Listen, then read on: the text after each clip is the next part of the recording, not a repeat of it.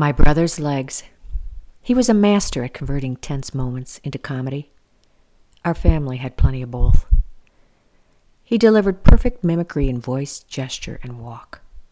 His inventive mind directed his whole body, and he used everything he had to keep us laughing. He'd perfect the walk of the person he was imitating with his long legs. My brother's legs were gorgeous, longer than anyone's in the family, with nice calves and narrow ankles.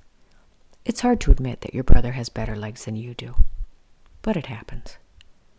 After he died, it was hard when his belongings were detached from the one they belonged to the pants, the shoes, the beautiful shirts, the eyeglasses.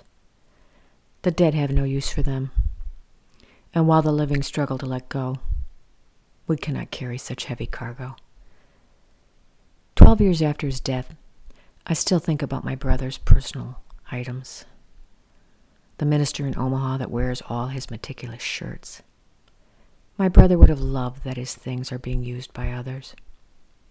Most of all, I think of the man who got his femur. He had a lovely femur, taken from those long, lovely legs.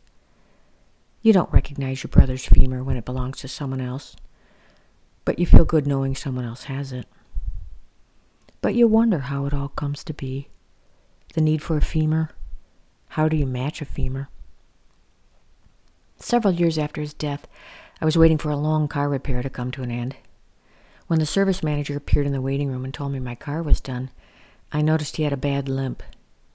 He told me he had been in a motorcycle accident and his femur was crushed. But I got a new one, he said, from a cadaver. The guy was just 40. I'm 53, so my femur is younger than the rest of me. Hmm, I thought. My brother was 40 when he died. So that's how it happens how someone gets a femur from someone else. That's wonderful, I said, but that cadaver belonged to someone, and that someone may have been someone's brother. Then I realized he meant no offense, and I, I really was happy for him. But I still cried all the way home. And you know how people tell you grief gets better with time? It's not true. I miss him more. Lovely legs and all.